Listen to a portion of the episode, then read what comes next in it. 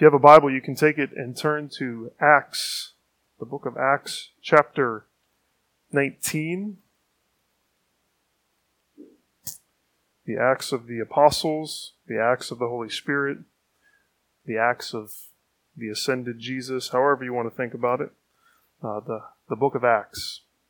And if you haven't been with us or you've forgotten where we are at in the book of Acts, let me just sort of refresh your memory or bring you up to speed. Uh, in the wider picture, we have been hearing the story of how uh, a, a, small group of Jesus followers who had believed in the gospel and were in Jerusalem, how this small group spread and grew into Judea and then into Samaria and then to the ends of the earth. That's the, the big picture of the book of Acts. And right now, within this story, we are currently uh, considering the journeys of the Apostle Paul and his companions, who, with each successive missionary journey, were proclaiming the gospel further and further away from Jerusalem into the wide world, eventually heading towards Rome. And here we're in Act, eh, we're in Acts chapter 19. Last week we were in Acts chapter 18, obviously. And the account at the end of that chapter shows that after leaving the city of Corinth, Paul made a, a brief stop in Ephesus and was asked to stay there by some in the synagogue, but decided to, to leave and to get back to Jerusalem, to Antioch. I'll show you. I think I've got a map to remind us. You know, it wasn't working earlier, and it's not working now. So just remember the map. Um, anyway, so if you can remember what the map looked like, uh, Paul was in Ephesus, and then he headed down uh, to Judea to be in Jerusalem and in Antioch, where he arrived and probably reported to the churches there that had sent him out. Uh, meanwhile, while Paul was probably making that journey and spending time in Judea, Paul had left his new friends, Priscilla and Aquila, who we met last week. Uh, they were in Ephesus, and they met this guy named Apollos. We saw this at the end of chapter 18, and they found Apollos th- that he not only didn't fully understand that, that he didn't fully understand that Jesus was the fulfillment of all that John the Baptist had pointed to in his ministry. So Priscilla and Aquila instructed and they discipled Apollos in all that Jesus had accomplished. And as he grew and showed promise as a, a, minister of the gospel, they ended up sending him with their blessing to Corinth, where Paul had just been.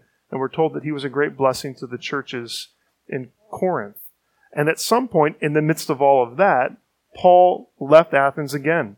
This is for the third time. This is his third missionary journey. He leaves Athens. He heads north. He goes back through Galatia for the third time. You remember those same churches of Derbe and Lystra and Iconium and Pisidian Antioch. And he's heading back through all of those churches. But his, his main goal is to make a beeline for Ephesus. He had wanted to go there before, but you remember the Spirit kept him from going to Ephesus. And then this last time he showed up and had to leave pretty quickly, but he said, if the Lord wills, I'll come back. And Acts 19 shows us that the Lord did will that he come back. And so he is there and spends a significant time ministering in the city of Ephesus. And so I want us to read what Luke, through the leading of the Holy Spirit, has preserved for us to know from his years of ministry there in Ephesus. He was there for at least two years, maybe close to three, and so a lot happened. But this is what we have. This is what the Spirit has preserved for us. I had planned to go all the way through verse 41, but found that 1 through 20 was enough. And so we'll just read verses 1 through 20 and we'll pick up the rest of Paul's uh, adventures in Ephesus next Sunday, Lord willing. So join me, uh, Acts 19. I'll begin reading in verse 1. And it happened that while Apollos was at Corinth, Paul passed through the inland country and came to Ephesus. There he found some disciples, and he said to them, Did you receive the Holy Spirit when you believed? And they said, No, we have not even heard that there is a Holy Spirit. And he said, Into what then were you baptized? They said, Into John's baptism. And Paul said, John baptized with the baptism of repentance, telling the people to believe in the one who was to come after him, that is Jesus. On hearing this, they were baptized in the name of the Lord Jesus. And when Paul had laid his hands on them, the Holy Spirit came on them, and they began speaking in tongues and prophesying. There were about twelve men in all. And he entered the synagogue, and for three months spoke boldly, reasoning and persuading them about the kingdom of God. But when some became stubborn and continued in unbelief, speaking evil of the way before the congregation, he withdrew from them and took the disciples with him, reasoning daily in the hall of Tyrannus. After, this continued for two years, so that all the residents of Asia heard the word of the Lord, both Jews and Greeks. And God was doing extraordinary miracles by the hands of Paul, so that even handkerchiefs or aprons that had touched his skin were carried away to the sick, and their diseases left them, and evil spirits came out of them. Then some of the itinerant Jewish exorcists undertook to invoke the name of the Lord Jesus over those who had evil spirits, saying, I adjure you by the Jesus whom Paul proclaims. Seven sons of a Jewish high priest named Sceva or, or Siva were doing this. But the evil spirit answered them, Jesus I know, and Paul I recognize, but who are you? And the man in whom was the evil spirit leaped on them, mastered all of them, and overpowered them, so that they fled out of that house, naked and wounded. And this became known to all the residents of Ephesus, both Jews and Greeks, and fear fell upon them all, and the name of the Lord was extolled. Also, many of those who were now believers came, confessing and divulging their practices, and a number of those who had practiced magic arts brought their books together and burned them in the sight of all. And they counted the value of them and found it to be, and found it came to 50,000 pieces of silver. So, the word of the Lord continued to increase and prevail mightily. There in, in verse 20 is one of Luke's many summary statements that we've seen throughout um, the book of Acts about the gospel continuing to go forward and take root in the world despite the controversy that came with it and the opposition to it. The further we travel with, with Paul, the more clearly we see the way that he and his partners in ministry turned the world upside down in every town that they arrived.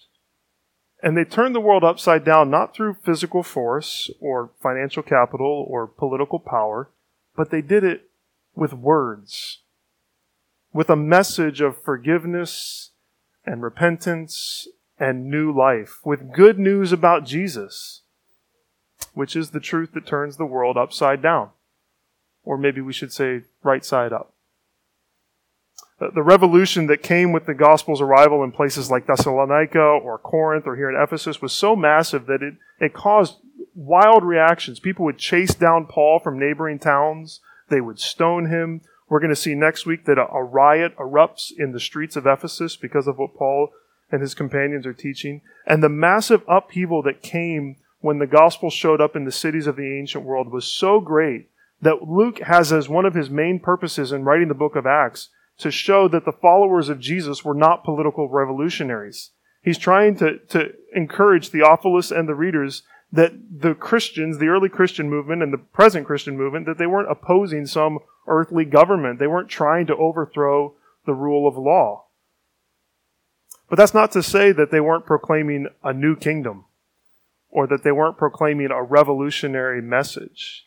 In fact, here in our passage, we're told in, in verse um, in verse eight that when Paul was in the synagogue, that's what he was was teaching about. He was teaching the people about the kingdom of God. That's what Jesus spent the 40 days after his resurrection speaking to the disciples about.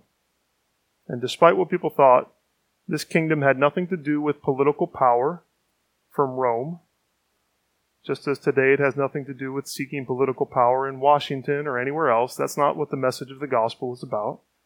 Because the kingdom of God is after much bigger things than that. Much bigger things than political power. The kingdom of God could care less about political power. The kingdom of God is after our eternal souls. The throne that Jesus is looking to sit on is found in the hearts and the lives of people. He's not looking for taxes. Jesus doesn't want lip service and he doesn't want coerced allegiance. Those things are Caesar's, and Jesus says, Give them to him. I don't want them. Rather, what we as followers of Jesus, members of God's kingdom, must, must reckon with is the truth that the message of the kingdom says that Christ has come to be king over every part of our lives. That's what I think we find here as we see Paul entering Ephesus. It's this message Christ has come to be king over every part of our lives. This is what the people of Ephesus, uh, uh, of the people in the city of Ephesus heard when Paul proclaimed the gospel. They heard the message of the kingdom, the message that God in Christ is king and that he wants to be king over us. For some of them and for some of us, that's scary. That's a scary thought because we don't want a king. And in fact, we think we're ruling our lives just fine, thank you very much. We're doing pretty well as king of our own hearts, and we don't need Jesus. But when we get to know who King Jesus is and what his rule will mean in our lives, then we begin to see with eyes of faith that it's only in his kingdom that we will find joy and forgiveness and peace, the things that our hearts are searching for. It's only when Christ is ruling over us that we will be satisfied. And so I want us to simply walk through these early days in Ephesus and see how the, the message of the kingdom, the message that Christ has come to be king over every part of our lives, how that confronted different individuals and groups of people. I wish I had a really clear outline for you, but I felt like I would take away from the story in trying to do that. So I just want you to hear the story of Paul going through Ephesus and just think about it through this theme of Christ has come to be king over every part of our lives. So the first people that Paul met when he walked into Ephesus seems to be this group of 12 men who were disciples, it says, but we find out that they were disciples of John the Baptist. Paul has a, a conversation with them to see if they bore the marks of true conversion, the marks of people living with Jesus as king. And those marks that he's highlighting of a true follower of Jesus are repentance, faith, baptism, and the indwelling of the Spirit. That's what he's looking for. He's assessing where these guys are at in their, their faith, and he's looking for he's looking for repentance, faith in Jesus. Have you been baptized? And is the Spirit dwelling within you? I'm not saying that those are the, especially uh, baptism that that's necessary for salvation, but that is a sign of someone who has come to faith, and we'll see that. And there's a conversation here. I don't know if you noticed that, but basically verses two through um, two through four are a conversation, and it sort of went something like this. Paul says to these guys, "When you believe, did you receive the indwelling Holy Spirit?"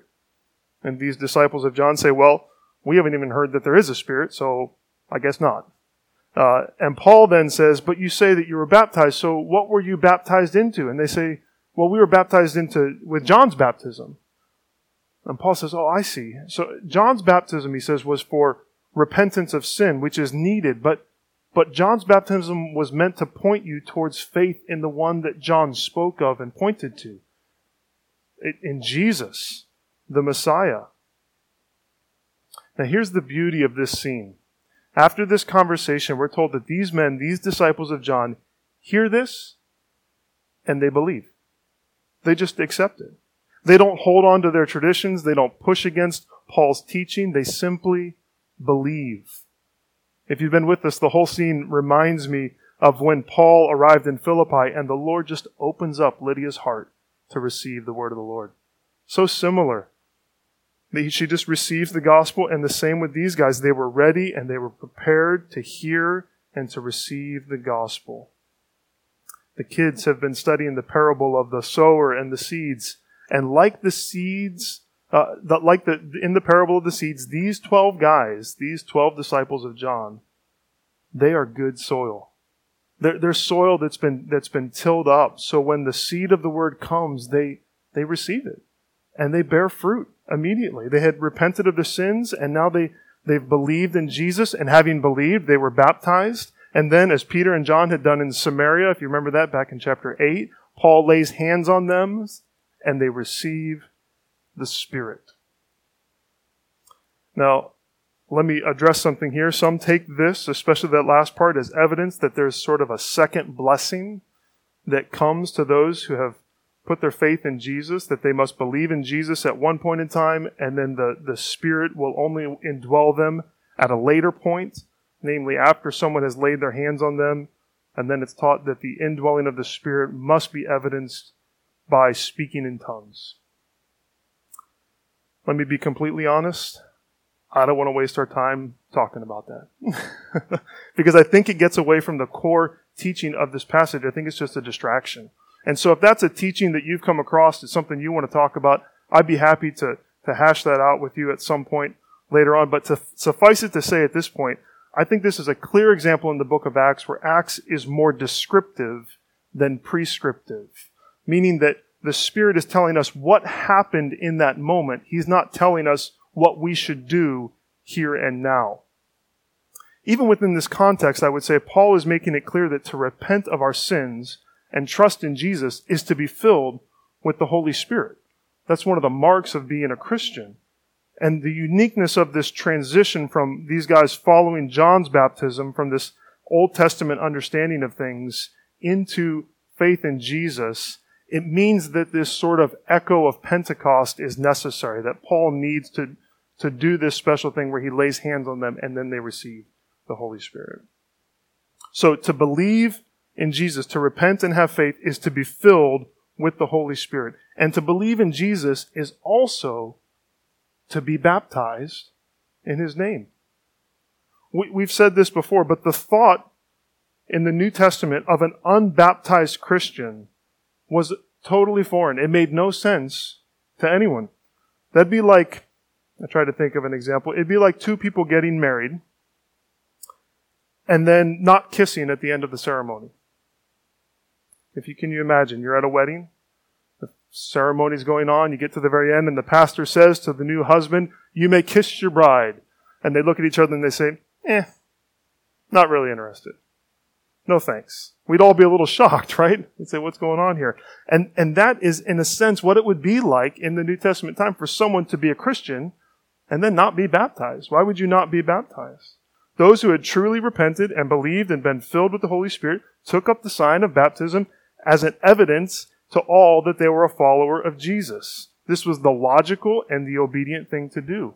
And so the disciples of John immediately announced to all that they were followers of Jesus, uh, of this one that John had pointed to, and that they were Christians who had believed in Jesus, that they had, um, that Jesus had bought them through forgiveness, uh, through his death and resurrection, and that he was, they were now enthroning him as Lord and King in their lives. As I thought about these guys, I thought, you know, you might be here today and you might be, you might be like these 12 guys. You might be really extremely close to the kingdom of God. So close, but you've not yet crossed the line of faith. You know a lot but you don't know the power of the indwelling spirit that comes through repentance and faith in Christ. And you're resting in some sort of a, a partial knowledge. You see and you hear all of the signs that are pointing to Jesus. You're like the God-fearers all throughout the book of Acts. But you have yet to repent of your sins and believe in Jesus and be filled with the Spirit and be baptized, announcing the reality of those things. And I just wonder as you look at these guys and hear this message of the gospel that maybe today the seed of the gospel is ready to bear that fruit. Maybe today you're ready to repent and to believe and to bow your knee before King Jesus and to be baptized in his name and to walk in his ways through the power of the indwelling spirit. Don't be so close, but miss it. Well, from these disciples, John uh, these disciples of John, who then became disciples of Jesus and became members of the church in Ephesus. We move on to verses 8 through 10, and we find Paul in a similar situation to what he was in in Corinth. In fact, the, the whole scene in Ephesus is parallel to Corinth. If you want to compare chapters 18 and 19, you'll find a lot of parallels. Uh, but Paul goes into the synagogue, seeks to reason with the Jews, but when they became stubborn and continued in unbelief, and they spoke publicly against the way he took his disciples with him. He withdrew from them, and from the synagogue he found some space in the hall of a school founded by a man named Tyrannus. I had not thought of it until I read it out loud, but I thought, sounds like Tyrannosaurus Rex. But it is the root of tyrant. Some people thought maybe he was, this guy was a rough teacher and someone gave him that name. Tyrannus. He's the founder of that school. Um, but, anyways, Paul goes there and he finds some space, and, and there he reasons daily with anyone who would come and listen and with those who had believed. And did you see how long he did it for? Two years. Consider that time frame for a moment. Two years. For two years, Paul reasoned daily with the people. This wasn't a, a one day crusade in the city of Ephesus. It wasn't a single conversation. God can use efforts like that. However, the reality is that for most people to understand and submit to the rule and the reign of Jesus, it's going to take years of reasoning, of conversations. We live in the age of the microwave, and we expect that when we share the gospel with someone, or we hold a yearly evangelistic event, or we commit to a six week study of the scriptures with an unbeliever, then that person that we're sharing the good news with, they are obviously going to believe. The first time we share the gospel, of course they're going to believe. And when they don't, we get discouraged. Two years, the Apostle Paul had to reason with people. The Spirit does whatever He wants, surely. But we should also realize that the soil of the human heart is not often as fertile and prepared as the hearts of the brothers in verses 1 through 7. And so we should not be discouraged. Don't be discouraged at the lack of results in the short term or even over a long period of time. I think Paul's model encourages us to keep reasoning with people, keep talking with people, keep reasoning with your coworkers, with your family members, with your children, with your neighbors. Don't lose heart. Remember what the Lord says to Paul in the previous chapter? Don't lose heart. I'm with you, and I have a lot of people in this city. Don't lose heart. Stick with it. Two years was a long time. But it was also a short amount of time for God to do as much as he did because we're told that as, as Paul was, was teaching, his efforts resulted in that all of the residents of Asia heard the word of the Lord. Now don't think like Asia as we think about Asia now. It, it wasn't that. But that whole region that he was in, everyone heard the word of the Lord. Some people probably heard it from Paul's mouth. I bet people were coming to hear who's this guy that's teaching. Let's hear what he has to say. Others heard it probably from fellow workers like Aquila and Priscilla. Others maybe heard it secondhand or third hand or fourth hand. And still others heard it because of the miracles that God chose to do through Paul. These are the miracles that are mentioned in verse 11. And Luke seems to emphasize how unique and astounding these things were. He calls them extraordinary miracles. Simply put, you see what happens? It's something touches Paul's uh, skin, and then it's sent abroad. I imagine maybe Priscilla or, and Aquila or, or uh, maybe Timothy or someone went out. They take this stuff with them, and when it's given to people, when they touch it, they're healed from their disease. Or if they're possessed with a demon, the demon leaves. This is like a work apron.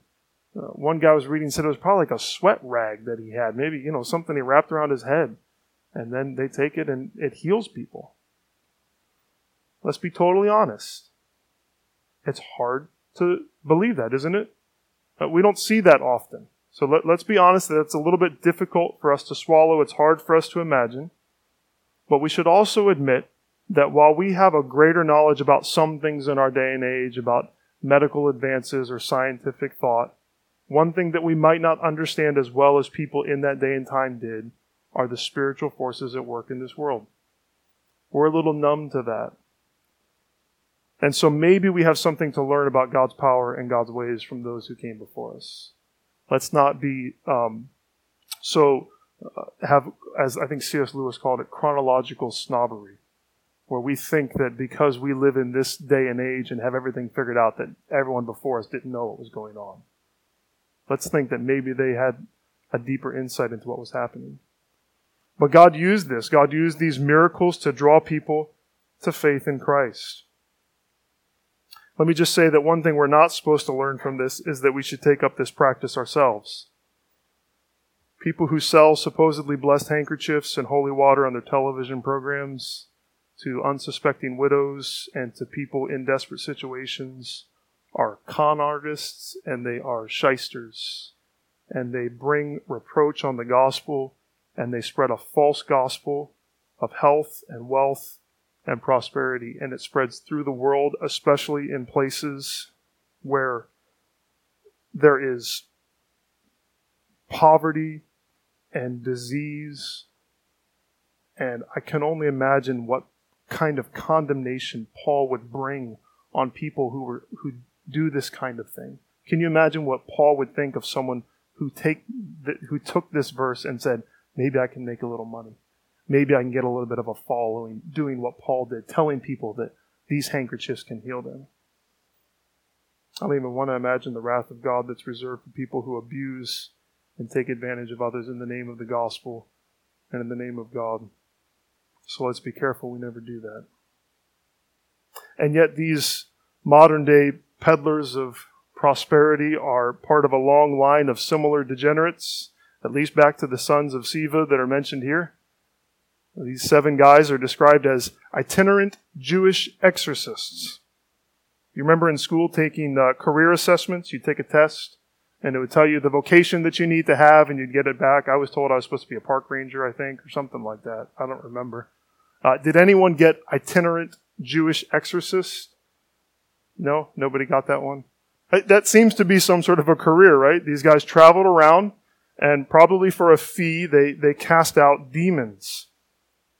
And when they heard about Paul and his power, they thought, hey, let's add the name of Jesus to our standard set of incantations and words that we use to cast out demons. And so they take up the name of Jesus without submitting to his rule in their lives. They add Christ to their current beliefs. They rely on a, a second-hand knowledge of Jesus rather than trying to understand why the name of Jesus is so powerful. They try to use the name of Jesus in their quest for personal advancement. And the result was that when they tried to use the name of Jesus, they're chased from the house naked and wounded and overpowered, completely humiliated. There's a valuable lesson here.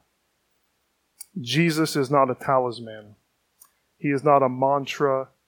He's not some sort of charm that you slip on your religious bracelet. He's not one more symbol on the coexist bumper sticker that's between the crescent moon and the yin and the yang. That's not who Jesus is. Jesus is the King of the universe. Jesus and Jesus alone is the one who can save our eternal souls from eternal damnation. And Jesus will not be used and abused by people who refuse to acknowledge him as such. There are people who want to attach themselves to certain parts of Jesus or to to the power of the gospel. They want to, they want to use it, but they don't want to let the gospel turn their lives upside down. Anyone who does that, the result of those efforts will always be disastrous and damning in the end. Because Jesus says to the rich young ruler and to anyone who takes up his name, I want everything you've got.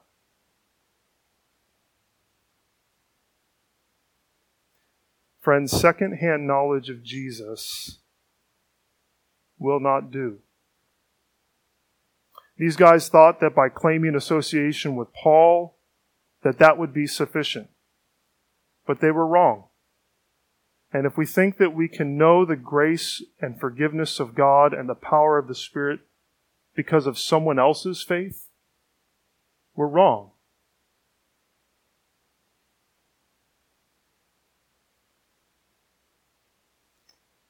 I would say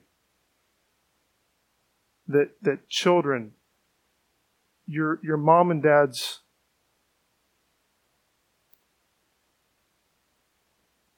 trust in Jesus will not save you.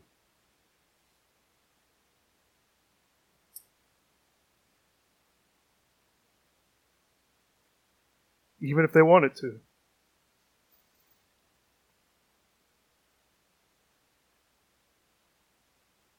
Kids can go to a restaurant and they can eat free because their parents pay for a meal. That's awesome. I love that. Kids, you love maybe going to a restaurant with your parents and they buy a meal and you get to eat whatever you want. That's great at a restaurant. But that's not how Christianity works. Each one of us individually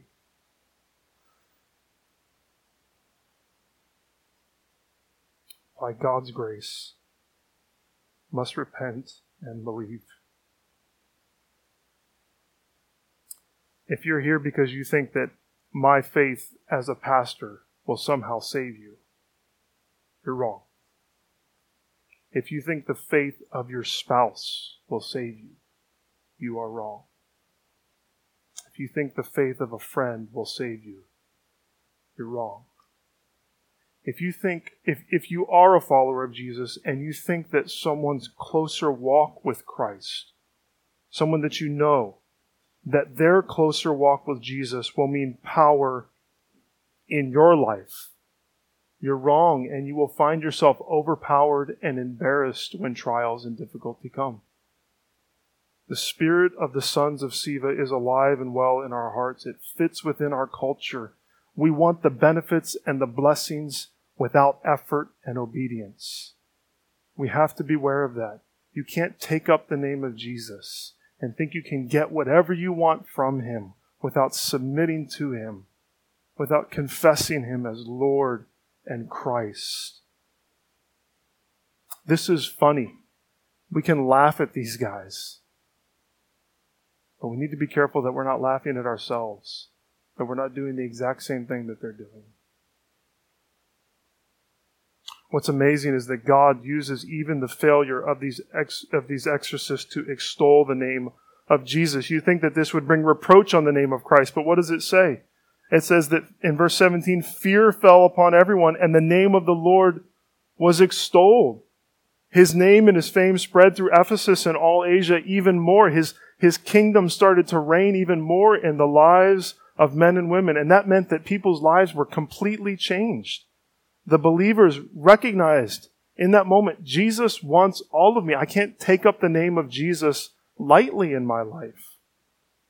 I can't just add him on. And so people started doing radical things. People who had practiced magic, and that seems to be a large practice within the city of Ephesus. People who had practiced magic, they brought all of their books and they burned them. Luke notes that this was a, a, significant thing, not only because they were allowing Christ to reign over their entire lives, every part of it, but also because they didn't seek any financial, financial advantage from these books. They were worth a lot of money. And they didn't take them to half price books and try to make a little cash by selling them back. They said, no, I don't want to have anything to do with this, and I don't want anyone else to have anything to do with this. They saw the evil of these things. They swallowed the cost of lo- losing them, and then they set them ablaze in the middle of this town as a testimony that they were fully, wholeheartedly devoted to Jesus. They were like the man in the parable that Jesus told, who found a treasure hidden in a field. And what did he do? He sold a few things, just enough things. He sold everything so that he could buy the field and get the treasure that is Jesus. That's what it looks like when Jesus takes a hold of our lives. We will sacrifice everything for him. We will count the cost of making him king and realize that it's worth the sacrifice of anything and everything that we hold dear. We consider his reign and we realize that in Christ and Christ alone, we will find the treasure and the riches that we are seeking for in our hearts and in our lives. And is it a sacrifice? Yes and no.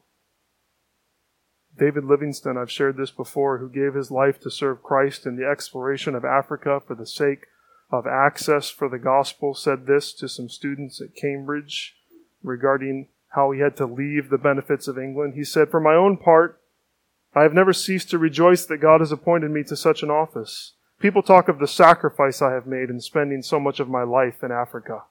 Is that a sacrifice which brings its own blessed reward in healthful activity, the consciousness of doing good, peace of mind, and a bright hope of a glorious destiny hereafter?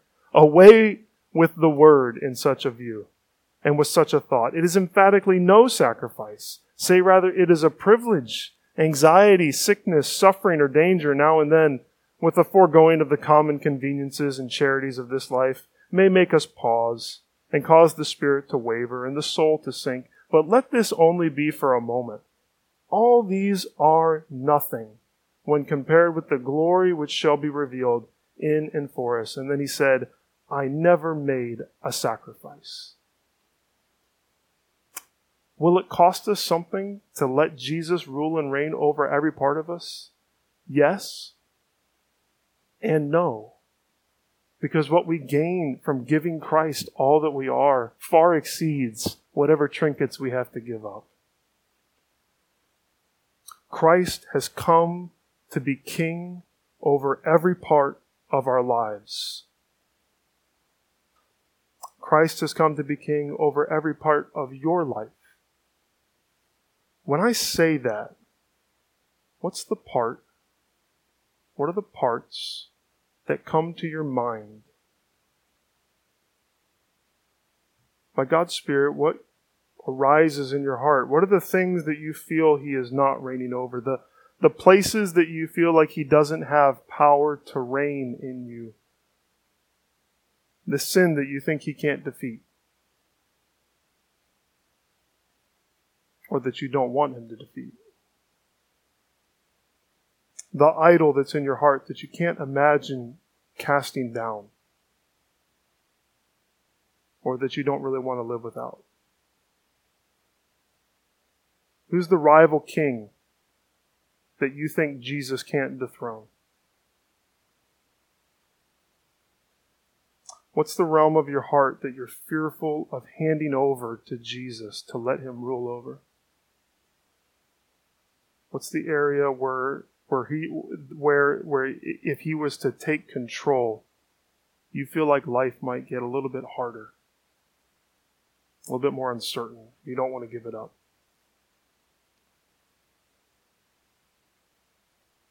As we think about these sort of unyielded parts of us, I think we should also remember that there is a sense in which Christ is king over every part of the Christian. When we bow our knee in repentance before King Jesus and we trust in the work that he has done through his death and resurrection, we are embracing him as the Savior of our souls and we are enthroning him as the Lord of our lives. Jesus does not give you the option of accepting him as Savior but not, not allowing him to reign over you as Lord. That's not an option.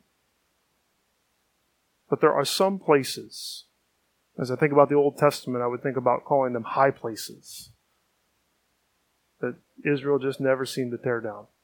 Strongholds. Places that just don't fall easily and that are always threatening to rebel again. The sinfulness that remains in us, our flesh, as Paul calls us, fights against Christ's full reign and it fights hardest in certain parts of our hearts and our lives. And it's different for all of us. But Christ has come to be king over every part of your life.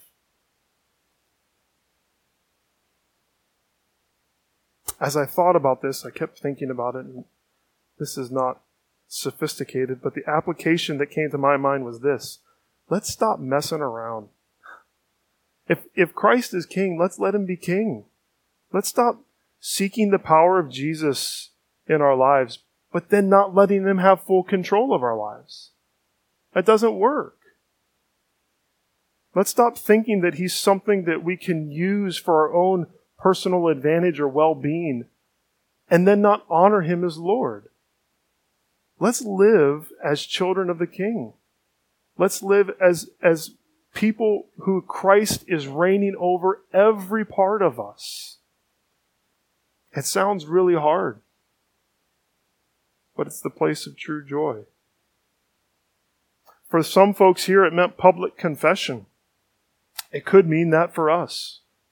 It could mean private confession. It could mean getting rid of something that fights for your allegiance. They burned their books. I told Andrea, I said, I'm getting distracted by my phone. I feel it. So I found an app lock. I can't get on the internet on my phone anymore, and it's a beautiful thing. because it was it had a hold of my heart in in a in a unique way. I was uh, sucking me in. Now that could be legalism. I think it's just wisdom. I think it's burning my magic books. Maybe I should just burn the whole phone, huh? I don't know. But this could mean many things, couldn't it? It could mean a thousand things. What it doesn't mean is that doing those things will save you. Can we be real, real clear about that? We're saved by grace alone, through faith alone, not by works of the law. Burn all your magic books. It won't save you. What this means, though, is that if we are true followers of Jesus and we've come to Him through repentance and faith, when we start letting Him into every part of our lives, it means that we're seeking the joy of Christ's kingdom.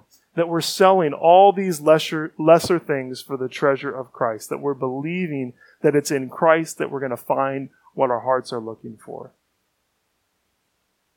And I think there's practical things that we need to do, but I also think that the way we allow Jesus to rule and reign over every part of our lives is by not trying to rule and reign over our, our rogue desires and passions. It's rather by allowing Jesus to reign, to submit to the Spirit's control, to let the Spirit do His work, to recognize the strength that we have through the Spirit who indwells us, and then invite Him to take control of us for the glory of God. By God's grace, through His Spirit, we can allow Christ to fully reign in our hearts and lives. If I wrestle with my kids on the living room floor and one of them pins me, is it because I don't have the strength to pin them?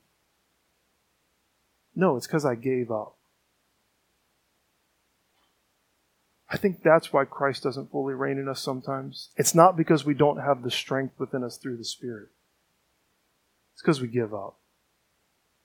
Paul says later on, it's we haven't resisted to the point of shedding blood yet.